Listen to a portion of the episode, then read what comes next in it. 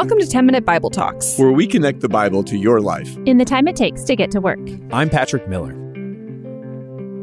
It's a little over a week since the last election, which reminds me of a conversation I once had. And honestly, this might sound extreme and bizarre, but I promise you this is true. It was after the 2020 election. Someone reached out to me and they were really deeply disturbed by the presidential results. He believed that the election had been stolen and he believed that a great injustice was happening. But what he said next honestly floored me. He told me that he was losing his faith because he didn't understand how a good God could allow Donald Trump to lose the Oval Office. I kind of assumed he was exaggerating, but he wasn't really. He was struggling with disappointment, and in his mind, at least the problem of evil. And the loss of his favored candidate was enough to shake his lifelong faith. Again, I know this is an extreme example, but I also know that he's probably not alone. And the reality is that lots of people, even if they don't take it that hard, might think and feel similar things. In that conversation, it forced me to reflect. How have we gotten to a place in American Christianity where many Christians have come to expect comfortable lives, where we're rarely disappointed, where we're generally avoiding suffering, and where we get most of what we want? I ask that because as a pastor, the thing I see luring people out of their journey with Jesus is often small or large hardship in their lives. And I don't mean to be insensitive. But I do find this confusing for one reason. The New Testament is chock full of passages telling us to expect suffering. John 16:33 In the world you will have tribulation. Uh, Matthew 16:24 If anyone would come after me let him deny himself and take up his cross and follow me. Luke 21:12 They will lay their hands on you and persecute you. John 15, 20. If they persecuted me, this is Jesus speaking, they will also persecute you. After the disciples were beaten for preaching the gospel, we read that they were, quote, rejoicing that they were counted worthy to suffer dishonor for the name of Jesus. Acts 14, 22. Through many tribulations, through many tribulations, we must enter the kingdom of God. Romans 5, 3. We rejoice in our suffering, knowing that suffering produces endurance.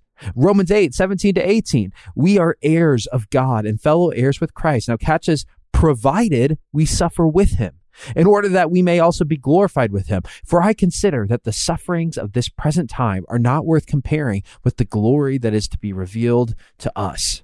I can literally spend 20 minutes reading passages from the New Testament saying the exact same thing.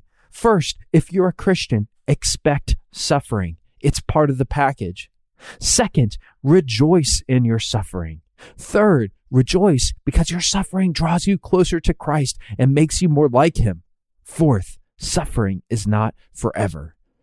I share this because somehow we got the idea that suffering was abnormal in the Christian life, so much so that losing an election can shake our faith. We can't even handle that level of suffering. But Jesus doesn't call us to win elections. He doesn't call us to expect power. He doesn't call us to collect comfort or to grow wealthy. He simply calls us to trust Him, to trust His plan, and to expect suffering in the midst of it. Moses understood that. When he led the Exodus out of Egypt, he thought that he was leading the Israelites to the promised land. But because of their sin, they wandered in the desert for 40 years instead. And because of Moses' sin, he himself would never enter the promised land. In Deuteronomy 32, Yahweh tells Moses how he will die.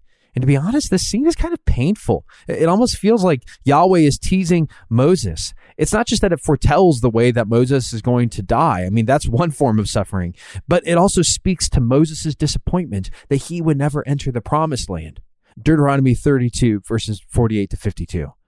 That very day, Yahweh spoke to Moses, Go up on this mountain of the Abarim, Mount Nebo, which is in the land of Moab, opposite Jericho, and view the land of Canaan. That's the promised land Moses always wanted to go into, which I am giving to the people of Israel for a possession.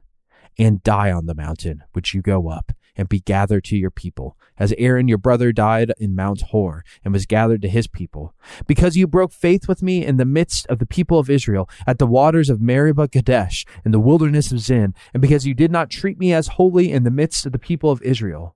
For you shall see the land before you, but you shall not go there into the land that I am giving the people of Israel. Moses only gets a tantalizing glimpse of what's to come, but he never receives it. Can you imagine what he felt? Not just knowing that he was going to die, but that he would never get the thing that he had always wanted. Do you know that this is the story of your life? That you will come to your deathbed with threads of stories left untied. You'll come to your deathbed with disappointments and things you wish you could have done or seen. Do you know that well before your deathbed, you will suffer? You will suffer tribulation and persecution. That's exactly what Moses experienced. But through his suffering, God produced endurance, and through that endurance, character, and through that character, hope. And that hope did not put Moses to shame. Yes, he would never enter the promised land, but he understood on top of that mountain that the next generation would, and that in death he would receive a far greater reward. When we suffer, it's often like we're sitting up in the thin air of a mountaintop. We're struggling to breathe. We're tired from the climb. And out on the horizon, we see the promise of a renewed creation and resurrection with Jesus, but it's just beyond our grasp. But God says, I'm with you now. This mountain may be full of suffering and disappointment, but it is training you. It's getting you into shape for the world that's to come. So rejoice. Jesus says, I suffered in life, and when you suffer, I suffer with you. Rejoice, because I will turn this evil ultimately into good. In John 16 33, Jesus put this all very succinctly. He said, In the world, you'll have tribulation, but take heart. I have overcome the world. Christians should be the last people to be shaken by tribulation. We know what it is training. We know how long it will last, just for this life. We know where it takes us to glory, and we know who we suffer with Jesus. So rejoice in your suffering. Take heart. Jesus has overcome.